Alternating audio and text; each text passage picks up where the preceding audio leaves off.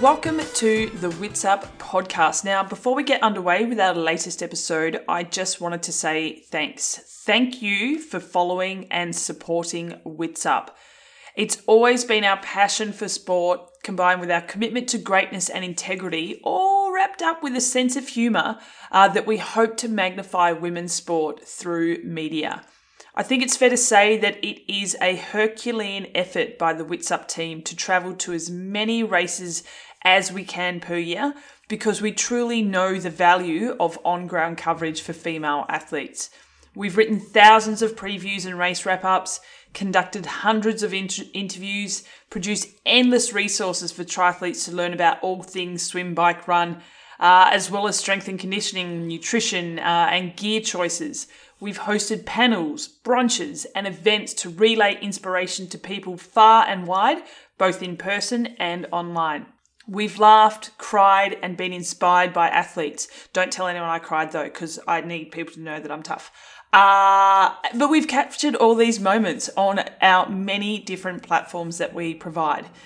With the world in a bit of a spin right now due to the virus that we shall not name, actually, we're going to call it Voldemort, as uh, we're going to try not to talk about it too much on our platforms. And I hear that you're not supposed to say that guy's name, so I think it fits well. So here at Wits Up, we prefer to try and stay in our lane as much as possible and leave the discussions of Voldemort to the wizards that are the medical professionals. So we will endeavour to continue to bring you great content, uh, but we're inviting you to be a part of our movement. Now, the best way to help us continue to publish the powerful narratives of women in sport is to subscribe as a Patreon member. The link is in the description of this episode, or you can find it on our website. Your contribution will directly help us grow and expand our existing channels, travel to more races eventually, obviously, and deliver high quality audio and visual stories that highlight the powerful women in our sport. Additionally, keep on sharing, commenting, subscribing, and liking. The more eyeballs and ear ear canals, I think yeah, let's say e-canals uh, on our platform, the better. So thank you once again for your continued support of Wits Up, and we look forward to bringing you more greatness. Okay, let's get stuck into our chat with Chelsea Sodaro, and just remember, keep yourselves knee deep in awesomeness. Well, I am very excited uh, to welcome to the airwaves for the first time, probably the first time I think we would have heard your voice uh, on any kind of Wits Up channel. This is Chelsea Sodaro. Welcome. Hey, Steph. Thanks so much for having me. now, you're married. Is Sodaro your maiden name or your married name? Sodaro is my married name. Yeah, I my maiden name is Riley, so all most of my pre triathlon like running results are all Chelsea Riley, and then right. I yeah switched it over towards the end. Got it. So yeah. I feel like um, yours you're probably a, a, little bit of a different case because, like you said, running was a different name. Triathlon, uh, you're pretty much known as Sodaro, but people run into this uh, I guess, an issue when they get married that they've got this public persona. Do they change their name? Uh, or, or, you know, because when, even when it comes to looking up results, it gets a bit hard. Totally. I was actually really conflicted about the whole name changing situation because yeah. I was pretty attached to my maiden name. My dad is like, uh, has he's a Bostonian and he has very strong Irish roots, and so that was always something that was like very ingrained in my identity growing up, and I just like like the ring of Chelsea Riley, and yeah. so um yeah, it was kind of a tough decision for me, but my husband honestly has been such a big part of my whole athletic career. And it was something that was important to him. And he has like, invested so much in this and and yeah. what we're kind of doing together and so it's a little bit of a an homage i guess to that investment that he's made in my career but yeah, um, right. yeah I, I go I haven't made necessarily the smoothest transition with it. so, but it is what it is. well, like I, like I say, the triathlon world pretty much knows you as Sodaro, and I like I like that approach. That is, uh, you you guys are a team who are tackling this uh, triathlon career. Totally, it was funny. I was actually doing working on a piece for one of my sponsors recently, and I we were discussing kind of this idea of team, and I said something to the effect of, you know, I wouldn't I definitely wouldn't be doing this anymore if it weren't for my husband and what he has poured into this whole pursuit. And uh, the person I was speaking with said, Don't take this the wrong way, but that sounds a little sketchy if we're looking at uh, if we're kind of coming in to this whole conversation with like a feminist girl power sort of um, approach and i said i don't know what could be i don't know what could be more feminist than like basically him devoting his life to my dreams. So yeah. uh, it, the whole conversation was like pretty lighthearted and um, definitely just trying to like make me think about what i was saying. I did, didn't take offense at all but um yeah, it's it's a it's a team effort for sure. Yeah, and I don't. I feel like when when you uh, talk about being feminist or a feminist approach to to things, feminist doesn't mean to the exclusion of men at all. Uh, that that's something that I have been I don't know. It's the message that we've tried to put out there since day one when we launched Wits Up is that, yeah, we are all about women in triathlon, but not to the exclusion of men, which is why we sort of included supportive dudes in, you know, as a bit of a light-hearted look at it. Uh, but yeah, I don't, I don't understand that whatsoever. A, a strong woman can have a strong man by her side, can have a strong other woman by her side, can be a strong woman by herself. I don't think it has to be pigeonholed that you know you lead the charge solo out front at all.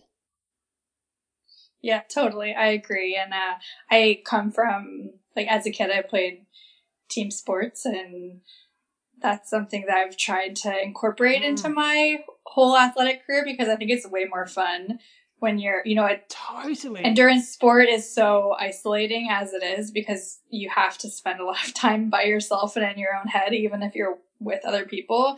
And so I've really tried to make a point of bringing other people along with me or going along for the ride with other people's journey because it's just way more fun when you're around people who inspire and motivate you and care about what you're trying to do. For sure. Do what team sports did you play? Because I I'm exactly the same. I used to be team sports you know for pretty much my entire life until I found triathlon. And the I really struggled with going from a team sport to you know what is essentially a an individual sport.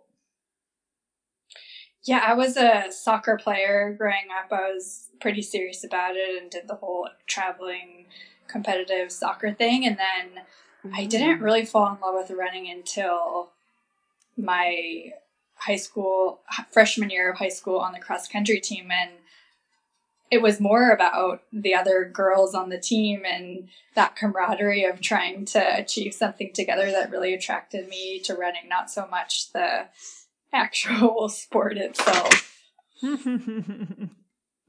I love it. So what's um what's your your thoughts on the uh, US women's soccer team? Oh my goodness, I am such a big fan.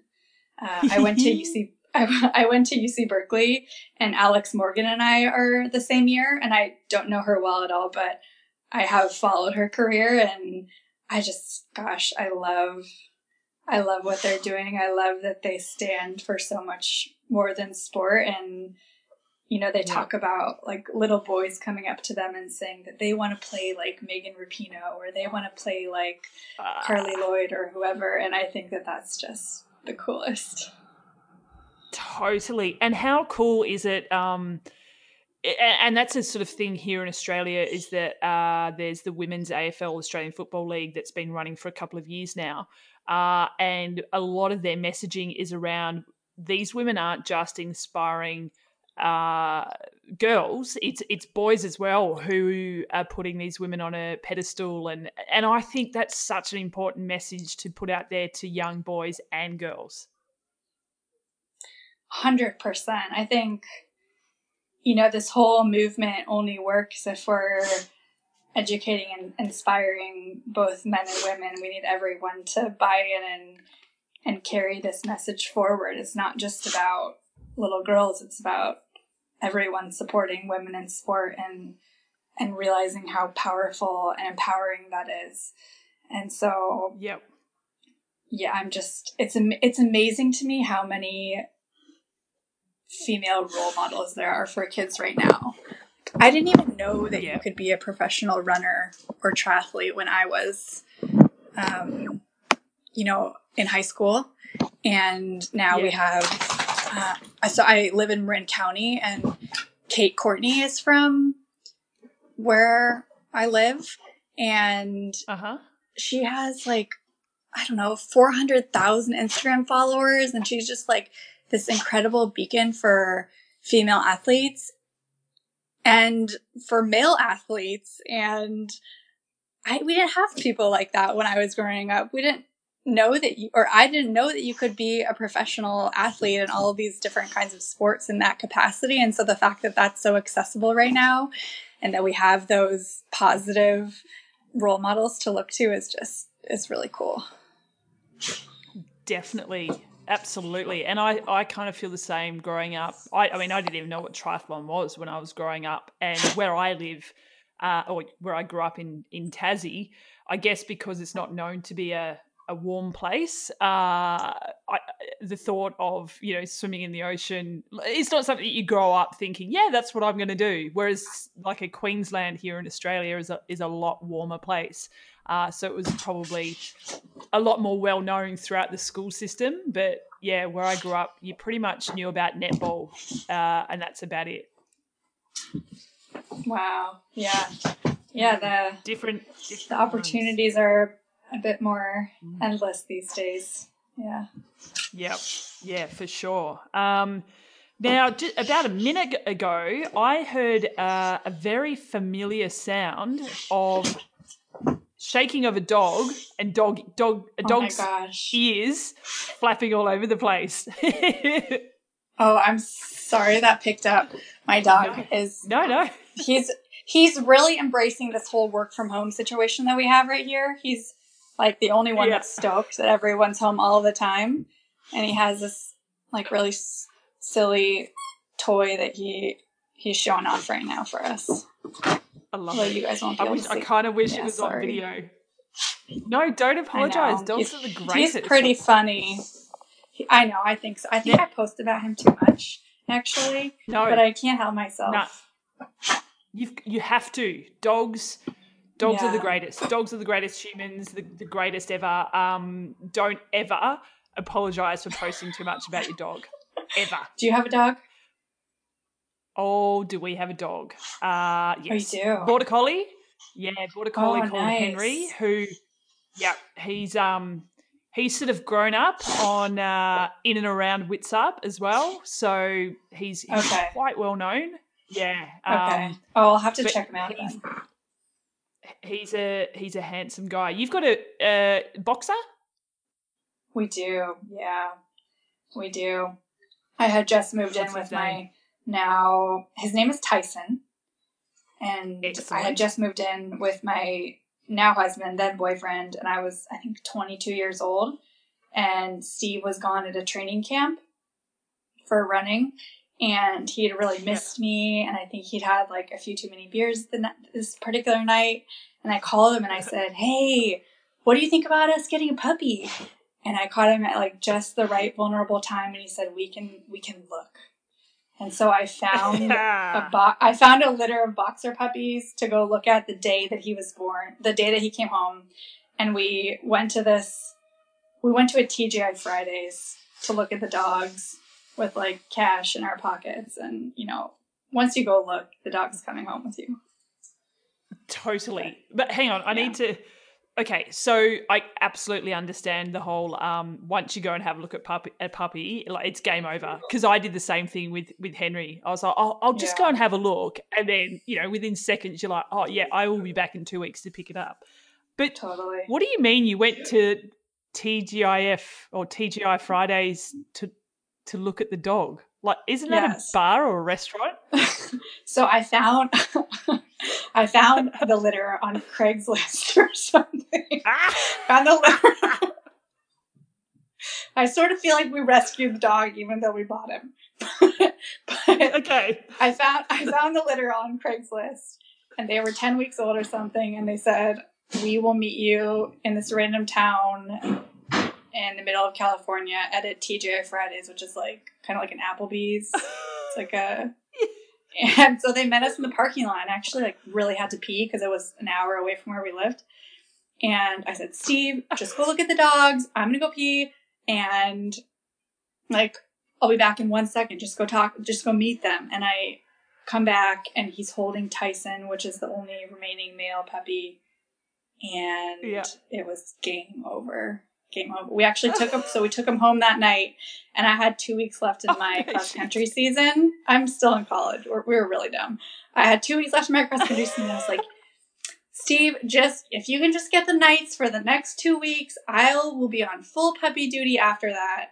And I get my nine hours of sleep and I wake up the next morning all like bright eyed and bushy tailed and I come out into the living room and he's exhausted, sitting on the floor playing fetch with this puppy and he looks up at me and he goes, We have to take the dog back.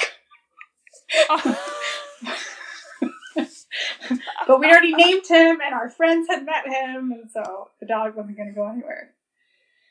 Oh Yeah. my goodness. Far out. They are just like babies at first, aren't They they? re- they really are. I know. We had just we just bought a brand new white couch, and you can only imagine what happened with oh that. god. I know. I know. Oh shit. When I got Henry, I had to um like I thought he was pretty well behaved, but then I don't know, I reckon about two weeks into having him is like he's like, Yeah, I'm comfortable now. Now I'm gonna stir some shit up. And he had like yeah, chewed the bottom of because I was renting and he chewed the bottom of the front door to a point that when I moved out, I had to, I had to replace our front door because it couldn't. It's not like we could paint over it. It was like I'm like, oh my god, like who who who does that? Like who, when they move out of a rental goes, I'll just yep, I'll, I will purchase a brand new front door for you. Sorry about that. Far out. That's. Oh I know the God. destruction is pretty impressive. Uh, yeah, yeah, absolutely. Hey, uh, okay, so I mean, I probably should have warned you that a lot of the talk may be about dogs, but it seems like any dog person loves it anyway. So uh, we may lose a few listeners, but we're going to continue talking about dogs. Um, why did you choose a male dog? I don't know. Steve really wanted a boy, and I'm not sure. I'm not sure what. I don't know if that's a guy thing that they just like want a, a guy dog, and so I don't know. I don't know, but I just went along with it because I really wanted a puppy, and I don't discriminate. You're like, yeah, just give me a puppy, any puppy. yeah. It's yeah, I don't know. I don't know I what the rationale was with that. Yeah, right. Because, but I had in my head that I wanted a male dog as well, and I don't. I don't know why. Um, I don't know. Maybe someone can psychoanalyze me about that. I also thought that I wanted a son, or I thought I was having a son. Yeah. So I, don't know. Maybe you it's have a daughter, tomboy in me that. Yeah. Yeah. Huh? Um, yeah, it just, uh, yeah, I don't know. I, I, it could have something to do with the fact that maybe you know I grew up with brothers, um, and you know all of my mates, like my close mates, have uh, have always been boys or well boys because it was growing up. And I don't know. It's just maybe it's the massive tomboy in me that I just thought I was destined to be surrounded by by men, but in a you know what I mean. No, that sounds like Yeah, yeah, yeah. No, bit- that would sound weird. Yeah. That would sound weird. No, I get it. I get it. Yeah, I don't know why. I don't know why we. I don't know why we went with the boy dog. He was really Yeah. handsome too. He was. I mean, He is a he is a beautiful dog, especially for being picked up from a parking lot. Uh, are boxers um, known to be a little bit stupid? No, no, he's very, he's very smart. He is he's kind of an asshole. If I'm being totally, can I say that on this podcast? You totally can. Okay, And yeah. I also think it's hilarious calling animals and small children assholes. I think it's just sounds so funny. Or jerks. Yeah, what is it- Assholes and it jerks. He's one of those too. Yeah. What is it called when you like uh, put human emotions onto animals? An- Amorphism. Oh, is that what is it's it- called? There's a word for it. Oh my gosh. I don't know what I it- didn't know that was like, a thing. It's a thing. Yeah, it's a thing. People are. Yeah, it's a Wait. thing. When you, I'm just Googling it now, when you put human emotions on animals, is that what you said? We need to Yeah. what it is. Is it anthropomorphism, Um, oh my god. or is that something else? Oh. Oh, who knows what? Um, wait, hang on. Giving human characteristics to animals, inanimate objects, or natural phenomena is a human trait called. What did you say? Anthropomorphism. Yeah, and and Yeah! I'm Oh, impressed. I'm impressed with myself. There you go. yeah, you should be. that is amazing. I'm actually just writing that down because maybe that might be the title of uh, this podcast episode because it's funny and people are like, I, "What the I like it. I like it. Uh, funny. Um, just quickly before we move on, it's um, I'm just getting a little bit of uh, noise from the microphone. Is that sitting Okay. against your top or It's not now. Is maybe just better? hold it away? Okay. Yeah. So we'll just see how that goes. Sorry. Thank you. No worries. Um, okay, now are you ready for th- this? May be the most hard hitting question you're ever going to receive in your career. Okay. Are you ready? Are you sitting down? Oh, I'm nervous. Yeah, I'm ready. You should be very nervous. I. uh, okay. What are your thoughts on Tom Brady right now? Did you do some research on me? Mate, Oh, I'm I I devastated. know shit. I'm devastated. So I'm a Patri- Um, I'm a New England Patriots fan, and I have a massive Tom Brady crush. I just think he's mm-hmm. great. Um, it's not in a weird sort of way. It's just, No. it's just, and you know, like he's just, ugh, he's a legend. So I'm Yep. devastated. I'm devastated. I really feel like they could have worked something out. I feel like he should have ended his Yeah. career there. We know how this ends. It's not going to end well. Just like look back at Brett Favre and how that all went down. Ooh, So yeah. I'm disappointed. I'm disappointed. I will move on, but not not It's a happy not happy about it. I don't know what I'm going to do with all my Okay. TB12 shirts now. so I'm the first to admit I don't know a lot about American football. I'm learning though, and I've been listening to a podcast uh, called uh, Sport Wars, and Okay. Brett Brett Brett it was Brett Favre versus Aaron Rodgers was one of the um, discussions. Yet I love it because they so what they do with Sport Wars is they talk about um, rivalries, whether it's in the same team like it was with um, Brett and Aaron to begin with, um, Yeah. or they talk about like rivalries between teams over time, or like yeah. So what what I have noticed is I don't think there's been any female ones, so I might send them a quick note and say they need to work on that. Um, but anyway, I learnt a lot from the Brett Favre and Aaron Rodgers interview, and then they go on and they talk about the greatest quarterback of all time, and obviously um, Tom Brady comes up in uh, that that uh, I guess conversation. So my question to you is: Is he is he the greatest quarterback of all time? 100%. 100%. Of course.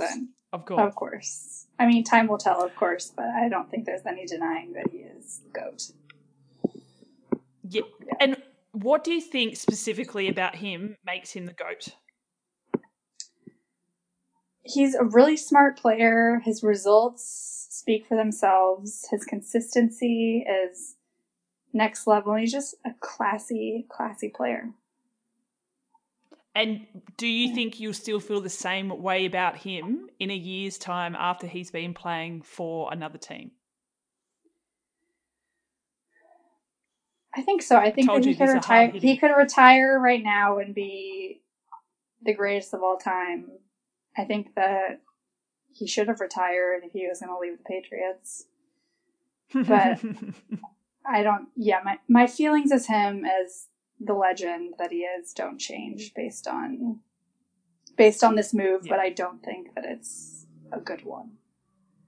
I don't think it's going to help his cause necessarily, but I think yeah, that okay. what he's done with the Patriots is just, you know, next level.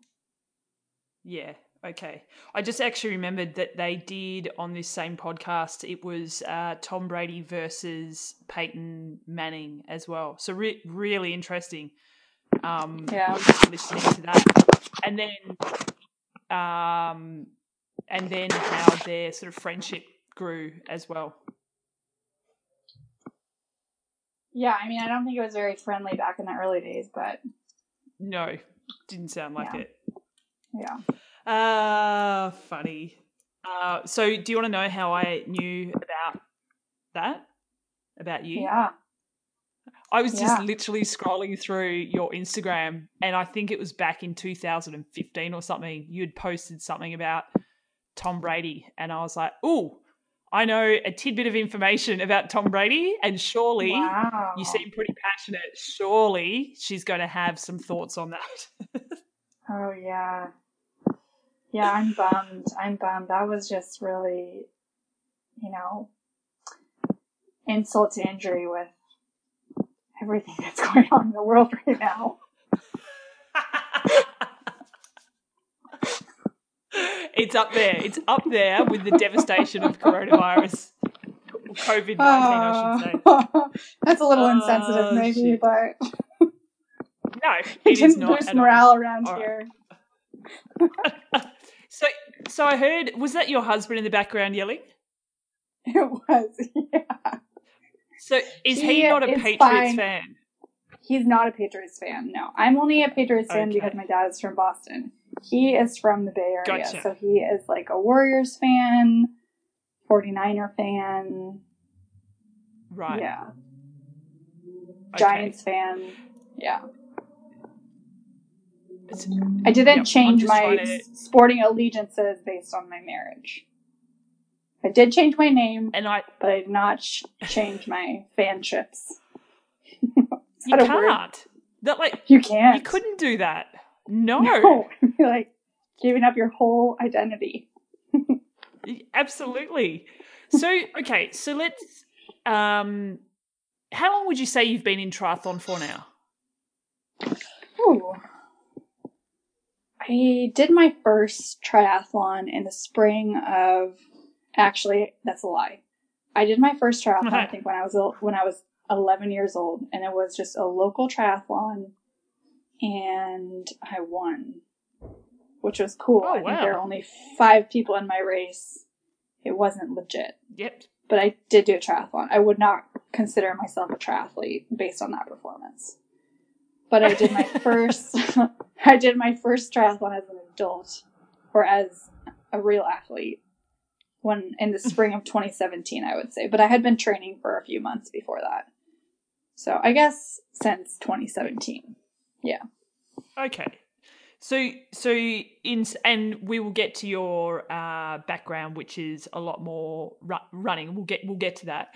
But you've been essentially in the sport since 2017, so still very very new to it. Based on what based on what you've seen, who do you think is the goat of triathlon? Ooh. Mm, Ooh. Big questions. That's a big question. I don't know. I really don't know if I can answer that. Yeah, I am still trying to educate myself about the history of the sport. Um, Yeah. Oh gosh, I don't know. But say Maybe okay, so let's say okay, based on the number of Kona wins. Yeah, but I gosh, that's not even. Oh, I'd have to really, I'd have to really think about that. If I was Yeah. to really look at all aspects of the sport, yeah. Yeah. But then okay, so let's just forget forget about doing the research, you know, but if you you know walking into the sport and you go, "Wow, that person's incredible." Like who cuz I'm interested cuz I've been in the sport for for quite a while now. And if you asked me that question, I couldn't I couldn't answer you straight away because I'd be like like you just sort of said, I need to do a bit more research and then, you know, get my facts and figures together. But from someone who's just kind of new to the sport, who who like what names do you hear and what like who stands out to you? Okay, so we just got cut off uh, a little bit there. So just in case we missed the, uh, I guess the last question, and now you've had a bit of time to think about it. the question basically was, as as a newbie to the sport of triathlon, uh, what names sort of stood out? Who who who do you think, based on not much research or his, knowing much of the history, who do you think is the goat in triathlon?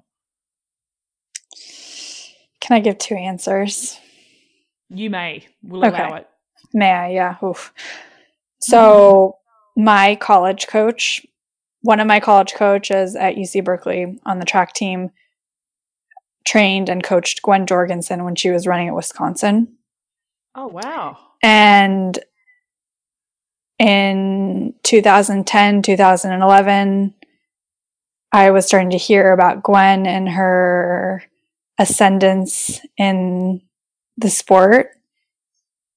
And so she was definitely a bit of an inspiration to me. And I really enjoyed following her whole journey through till Rio. Yep. And I think that obviously what she did in the sport and how dominant she was really speaks for itself and was really just fun to watch as a fan of triathlon before I was even a triathlete myself. Yeah. Right. And then I have been a huge Rinny fan actually. Since before I was a Ah. triathlete, we had a mutual sponsor and I didn't know her, but we were sponsored by uh, the same company during, well, sh- during all of her wins in Kona. And so I got a little bit of an insight into her process and just really enjoyed following her. And she's so classy and gritty and she's a runner too. So, Yeah. so I, I enjoyed, enjoy following her. I think, I think that we may have some of the goats in sport right now, but I don't, Yep. I I guess I choose I'm a fan of the sport, but I hmm. I don't necessarily look to my competitors as a f- fan girl or as role models necessarily. Um, but yeah, I think that we have some of the best in the sport ever competing right now. That's a really good point. And the thing is, the sport is still so young that uh, I think you nailed it in saying that there's a lot of potentially um, greatest of all times currently involved in the sport. Great point. Absolutely. It's such a fun time to be competing right now. It's so dynamic and so competitive. And I think we're still really trying to figure out what's possible. And so I'm enjoying being a part of that. Definitely. So let's um let's just take a little trip down memory lane. Uh, your your background obviously is running, um, and I guess to, to to sum it all up, and correct me if I'm wrong. You there was a lot of injuries uh, throughout your running career, which kind of led you towards triathlon. Is that is that a fair summation? Yeah, definitely. I think I was injured for most of my college career and then kind of got my health together my last year of college and had some solid performances that indicated that maybe well indicated to me at least that I could continue or should continue to pursue running.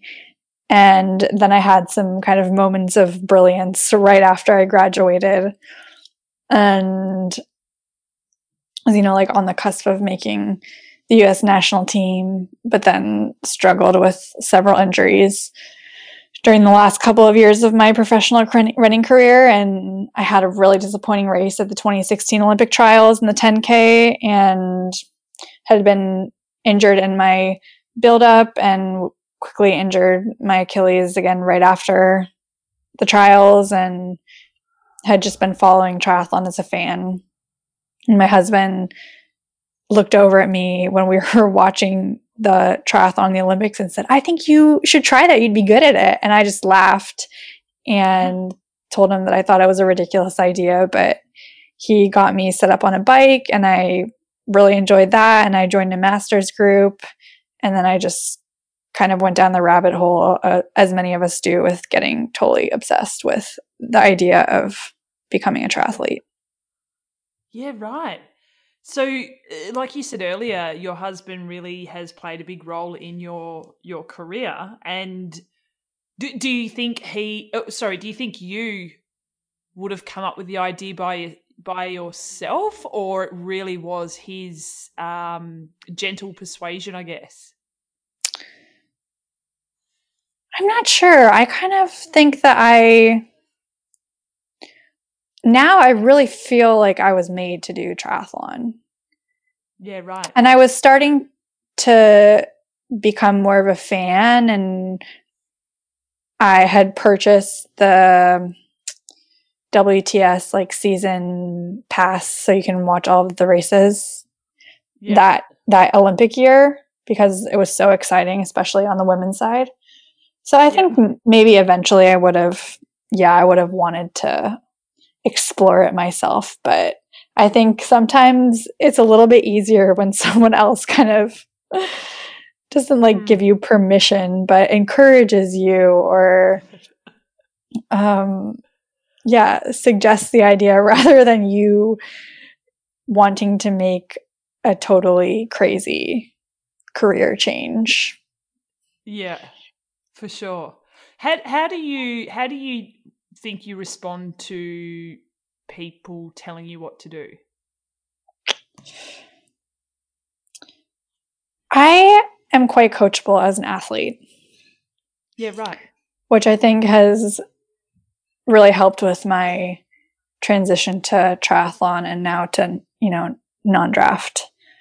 But I also feel like I'm a pretty strong willed, independent person.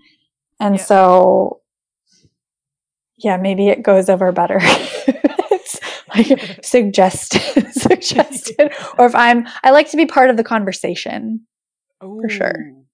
Good answer. Great yeah. answer. It's um the reason I just brought it up is uh, just uh, recently it's been I guess a conversation I've had with a few people and I know I know for sure what I'm like and I I do not like being told what to do but I'm really open to, I guess, the conversation or um, suggestions. Um, but I think it's it's all for me. It's all within the delivery. So opposed to you should have done this or you should do this. Should it like the way to um, convey that message to me should be more like, have you considered this? Do you know, like it's a it's a very different delivery. Hundred percent, hundred percent. And I think, at least with my coach now, I think that's why I work with Matt Dixon out of Purple Patch, and I think why we jive so well is because of how he presents my training and his ideas of what's best for me as we move forward and it's really well thought out and there's a purpose behind everything and so I definitely need to know why we're doing certain things for sure. Yeah. Yeah. Yeah, definitely. I want to get what does your husband do? My husband is a sailmaker. Oh. He also teaches um, at an after school program. Mm-hmm. And he just joined the California National Guard. So he's kind of he's a jack of all trades. Yeah. Yeah, a little bit. There's a lot. There's a lot going on. yeah. Okay, so okay, sailmaker uh, for yachts, I assume. Is that? Yep, for yachts and sailboats. Mm-hmm. His his they have a family business out of Sausalito, near where we live, called Hood Sailmakers. Ah, cool. Yeah. One of my good friends back home in Tasmania is a sailmaker, and oh, they, cool. Yeah, and so he just with this whole um, COVID nineteen uh, pandemic, epidemic. I'm not too sure. I don't actually know what the difference is between a pandemic and an epidemic. Do you?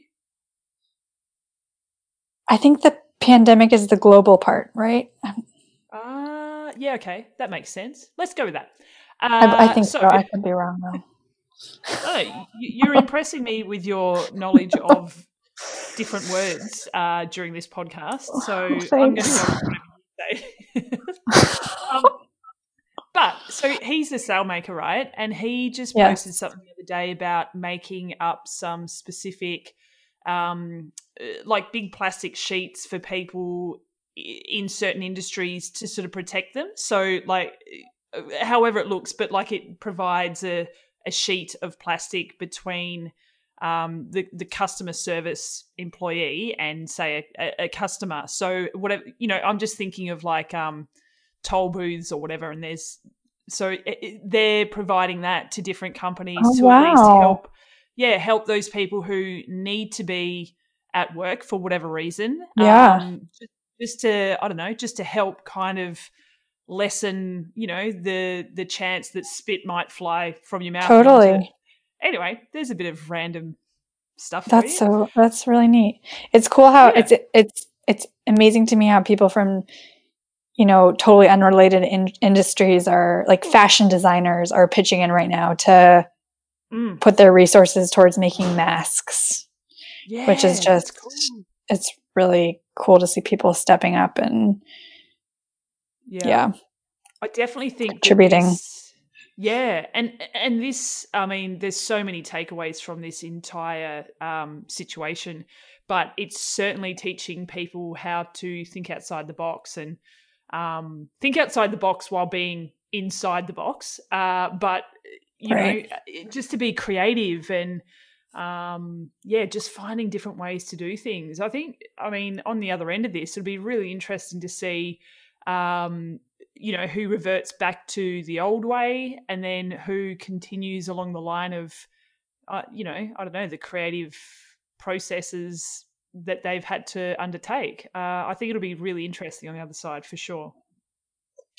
Yeah, I think I think so too. I think you know we're really starting to realize how important our own impacts are on our local communities and our global communities and I hope that you know we can continue to keep that in mind even yeah. when we're past this. Yeah, de- definitely. We yeah. Um, let's try and change some some habits and um, I don't know, practice compassion and empathy. Uh, generally speaking, not just for you know a certain set of time, for sure. Definitely, definitely. Mm. Um, let's go further back. Running career. Uh, when did you? Because you talked about being part of team sports and then got into to running. When did you? When did you figure out that that's what you wanted to do? So I ran a little bit when I was in middle school, and I did well, but I really didn't enjoy it. I thought it was really hard. I had one one races and I just had this like intense fear of losing or failing for some reason. And so I ran in seventh grade and then I didn't run in eighth grade because I just found it, it wasn't fun. But I rediscovered it when I started high school, my freshman year, and I joined the cross country team. And I was having success and I really loved having friends that were juniors and seniors in high school. I thought that was super cool. And I I loved the t- I loved the team aspect initially. And then when track season came around, I started having more success and I started seeing my times drop. And then I started winning and that's really winning is really fun. and and I think that's when I started to wrap my head around where it could maybe take me. Yeah, right. And then in um in triathlon, and I'm not talking about when you were um seven, seven did you say, or eleven years old? I think it, I don't know. It was somewhere between ten and eleven, something like that. Okay, so not counting that massive win, um, when when you when you crossed the line for the first time uh, in first place as a triathlete, was that kind of a moment that solidified for you that yes, you'd made the right right decision, or was there another point in time where you're like, "Yep, this is this is definitely it. This is this is what I need to be doing." It's pretty interesting that you asked that because I think that my first win in triathlon was at the Huatulco World Cup. And I was still doing ITU. And that was like a little over a year after my first triathlon. It's amazing. And I, thanks. Yeah, it was interesting because I had been working so hard for a result like that. And I crossed the finish line and I expected to feel this incredible elation and pride. And instead, I felt kind of empty.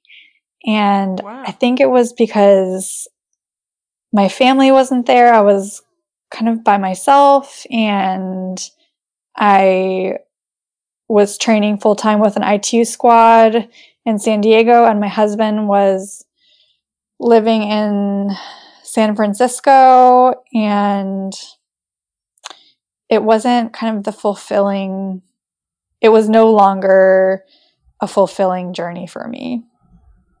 Wow. And short, shortly after that, I decided to stop racing ITU. And I reached out to Matt Dixon to see if he would talk to me about maybe giving the whole non draft thing a go. Interesting. And is that yeah. because you saw a big difference between uh, the short distance and the long distance racing in that you could, I guess, uh, or, or that you weren't traveling as much to race destinations? Like, what was it that thought that you thought you'd be more suited? I think initially I just pretty much quit triathlon for a couple for a week or two because I was I think I was kind of just I was kind of burned out on living apart from Steve and just living this life that completely revolved around training, yeah. which is something that I actually really enjoy. Like I love being in a competitive, immersive environment, but I don't think that it was doing really great things for my mental game or mental health. And and so I moved home and I didn't know what I was to I didn't know what I was to do and it was weird timing because I finally got this like big result that was in theory to open other doors for me to start like competing on WTS and make a push at trying to become an Olympian in triathlon. But that no longer felt like a worthwhile goal if I couldn't be around the people, if I couldn't pursue it around the people that I, you know, love to be around, which is my husband and my family. And and so in that kind of limbo period where I didn't know what I was going to do next, I reached out to a couple of coaches and Matt Dixon is out of San Francisco and we just met for coffee and I didn't ask him to coach me and he didn't offer to coach me, but we just had a conversation about where I was at and what I thought I could do. And if I wanted to know if he thought that me giving 70.3 an Ironman was even a worthwhile pursuit for an athlete like me. Wow. I don't I don't think you'd find many athletes who win something that has the complete opposite effect to what you assume? Yeah, it really kind of shook me to my core to be totally honest with you. Yeah. It wasn't the it wasn't the experience that I thought it would be. And I've, you know, won some other big races as a runner and now I've won some pretty big races as a triathlete and I know what it feels like when you cross the finish line and you get to experience, you know, all of your hard work and all of the people who invested in you in that one moment when you when you hold up the tight tape that's the best feeling in the entire world. And that's what i thought i would feel but i did not feel that. Wow. That is so interesting. And i've got to i've got to say clearly you you really listened to your gut with that because a lot of people would would think, well, I've invested, or you know, this time I've made a big decision to to get into triathlon, um, and I guess the brain would overrule the heart or the gut in ter- in terms of making a decision. But you really listened to your gut on that one. I did, and I think also for the first time, I was really honest with. Mm. The people who support me, like I was really honest with my husband and with my family about how I was actually doing and feeling about the whole situation. And they were 100% on on my team and whatever I wanted to do and they've never put pressure on me as an athlete and they've always said that I could like walk away from sport tomorrow and they would still love me regardless. And yeah. so I think when you have people in your life that don't make it about the results. They just genuinely want you to enjoy the process and they want you to be like a productive, contributing member of society when it's not just mm-hmm. about like winning. Then it gives you the freedom to make decisions like that. Sure. And that's something that I that I think I've really experienced with this kind of second chapter of my triathlon career is when you surround yourself with really awesome people who believe in you and who keep things really fun and who make it about the journey and the process that like has freed me up to just want to find out what's possible without a whole lot of pressure. This is totally a second chance for me that i didn't think that i would have. Wow. I'm blown away. Kudos to you. That's that's amazing. Thanks. I, how old are you? I'm 30. 30? 30, yep. Yeah, right.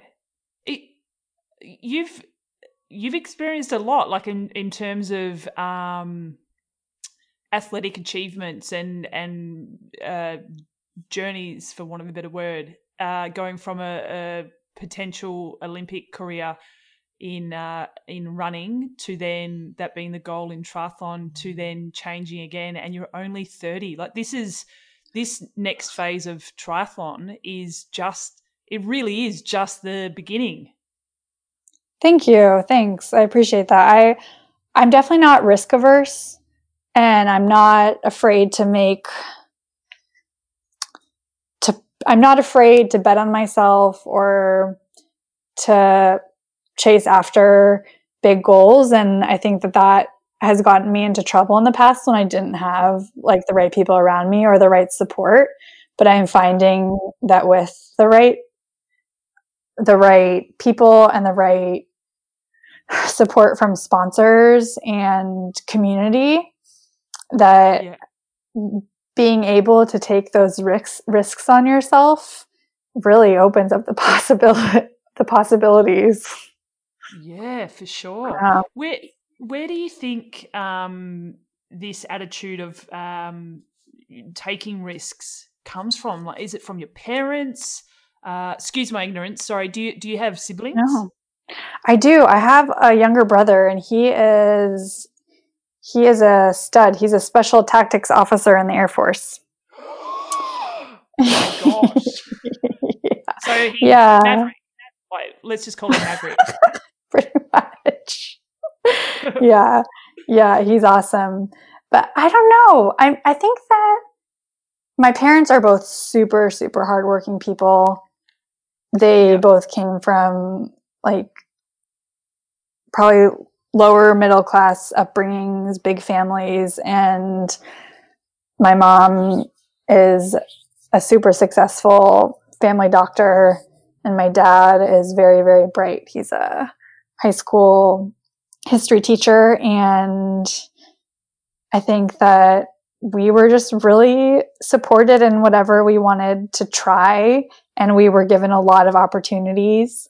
And, you know, I think that it's easy for people to say that they just like worked really really hard for whatever they've achieved but i think that you know i've had a lot of opportunity and i've had a lot of support and encouragement along the way and i have models of what hard work looks like at yeah. home wow that's cool. I like that. I'm just writing down notes, opportunity and support because I think that's that's kind of the key, isn't it? Totally. I think that yeah, I think that I think that it's probably a bit it's probably a bit ignorant to think that, you know, some people have success and others don't just because they work hard or they don't work mm. hard. I think that so much of it is about opportunity. And I've had a lot of opportunity. Yeah. Yeah, right. Okay, so Maverick. just, just, just enlighten me a little bit because now all I can think about is um, Tom Cruise, obviously, and the Top Gun number two movie coming out this year. And I'm worried because Top Gun, the original, was such a iconic movie. Maybe not. For, maybe you were a little bit young for it to be so iconic. Was it no, iconic? I've seen Top Gun. Yeah. Oh yeah. Yeah. Okay. For sure. So, what does what was your brother's name? Sorry, other than Maverick. His name is Max. Max. Um, yeah. What? So, what does he actually do?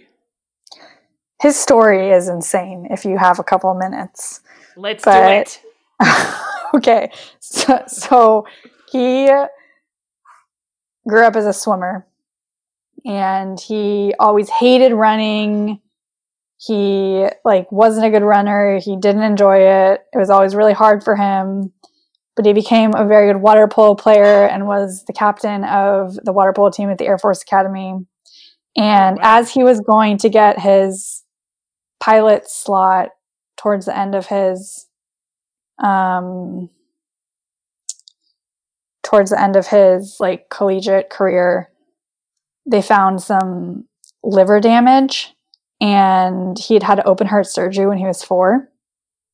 Jeez. And apparently, apparently when he was four, they accidentally sewed a flap of skin over a valve in his heart. And oh that valve went to his liver. And so they go in and they blow the valve open through like a catheter procedure. And a couple days after the procedure, he gets on a treadmill at like 5,000 feet in Denver and he starts jogging and he starts going a little faster. And by the end, he is running six minute miles. Like it's not that big of a thing. And we come to find out that he now has 50% more blood flow through his heart. Oh my gosh. I know. I know. And he throughout this whole process, he had to give up his pilot slot and was basically given a finance job in the Air Force. And he got there and hated it and started a very lengthy pursuit of becoming a special tactics officer, which is like this the Air Force's version of a SEAL. My God. Okay, I'm taking it back. He's way cooler than Maverick. Way cooler. He's really he's way cooler. He's way cooler than me. I tell people that all the time. He's badass. Yeah. Holy shit. Uh, yeah. Wow, what a story. Wow. He's a persistent little stinker. yeah. And and you guys obviously I mean, I think what keeps coming up in this this chat is how close you are to your family and I'll throw friends in there as well. Um, but it's it seems like you're still quite close with him. I am. Yeah, yeah. He lives in he lives in New Mexico, so I don't get to see him as often as I would like to. But yeah, we're we're pretty close. Yeah, right. So, do, have you got the kind of family that uh, comes together again at Christmas time or Thanksgiving is pretty big over there, right? Yeah, we've got one of those. We've got one of those. watch the watch the football on Thanksgiving Day. I don't know. I'm yeah. I, like I'm. I learn everything from Seinfeld and Friends, which is how I know, you know how things work. So I yeah. assume you, you, you, you, cook a turkey and watch the football, yeah. right? We do the we do the whole thing. Although one year my dog Tyson stole the turkey before we cooked it. This is dragged brilliant. it out of dragged it out. He so my dad was like prepping the whole turkey like good Americans do the morning of Thanksgiving, and he left to go do something somewhere else in the house, and he comes back, and the turkey is gone. I think oh actually oh first he realized that the dog was gone. He couldn't find the dog, and he was freaking out, and he went out to like around the whole block trying to find the dog because he thought the dog escaped, and. Yeah he goes into the backyard and Tyson has buried his head inside of the turkey. Oh my god. wait, so hang on a second. Wait, wait, wait. So you you obviously watch Friends? I do we do watch Friends, yeah. Oh yeah. Okay. So he was literally like Monica when she got her head stuck. No, Joey got his head stuck inside the turkey. So that's what your dog did. Pretty much. Pretty much. Yeah. Eating it from the inside out. He was stoked. Stoked. Oh my gosh. Yeah. That is it was brilliant. so it was fabulous. Do you have any photos of that? Oh, I'll have to ask my dad. I don't know that I have any photos of it. But I'll look for you. We need to find out because I would love to be able to repost that uh, when okay. we post post this episode. That would be hilarious. Oh my god, that's a great story. Um, yeah. I, I, mean, dogs. We've come full circle, and we're talking about the dog again, which is perfect. We sure have. I know. um, we're going to have to wrap things up because typically th- these podcasts take about an hour. But um, I've got well, before we wrap it up, I've got one more question for you. Okay. Um, and it's a new question I'm going to ask on every podcast. So you're the first time I'm doing this. Oh, I'm honored. Yeah, yeah, you should be. Uh, who, who, aside from yourself, who yes. is your favorite famous Chelsea? Oh my goodness. It's a, oh, a hard question. That's a tough I mean, one. I, it's got to be yeah. Chelsea Handler or Chelsea Clinton. Yes. Well, they're the two that I know, but so I'll go straight to Chelsea Handler. Chelsea Handler, she's so she's great. She's so funny. She's the I best. love. She does not hold back. No, but yeah. so she's she's awesome because she doesn't hold back, and it's I have loved watching and listening to her progression and her finding out about herself over the years. Um, and she, yeah, she's. Have you watched all of her stuff on Netflix and listened to her latest podcast? I actually haven't, but I know that she's had quite quite a transformative past few years. Yes. Yeah. yeah. And it's super, super interesting. You should definitely listen to the podcast. I I'll check it out. Loved it. Yeah, it's really cool. And she's funny as so she's funny. so she's so funny. Do you know she came to Australia? Um, I think it was part of actually that podcast series, but it was her tour. And the one time she was in Australia was when Kona was on, and so I wasn't here. I no. know. I know. So so close to just cancelling our trip to the world. So close, yet so far. Well, that just shows your dedication to the sport. Yeah. So kudos. Yeah, thank you. I appreciate it. I appreciate you.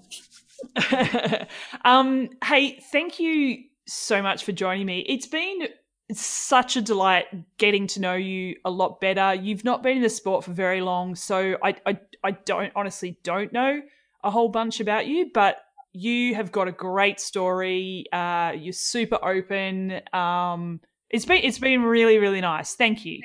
Oh, thank you so much, Steph. That means a lot, and hopefully our our paths will cross soon one of these days when we can all get back to traveling and racing and Yep. doing all the things we love as healthy humans. Yes. And at one of those points where our paths cross, cross uh, we'll grab a glass of red with uh, Pew Pew. That's what I call Sarah Oh yeah, my girl Sarah P. Yeah. Don't you reckon her last name sounds like a laser gun? That's why I call her Pew Pew. I I haven't thought about it that way, but I like it. I like I'm it. making it stick. Uh. Geez. Okay. Thank you so much. And uh, we will definitely chat again soon. Cool. Thank you so much for having me, Steph.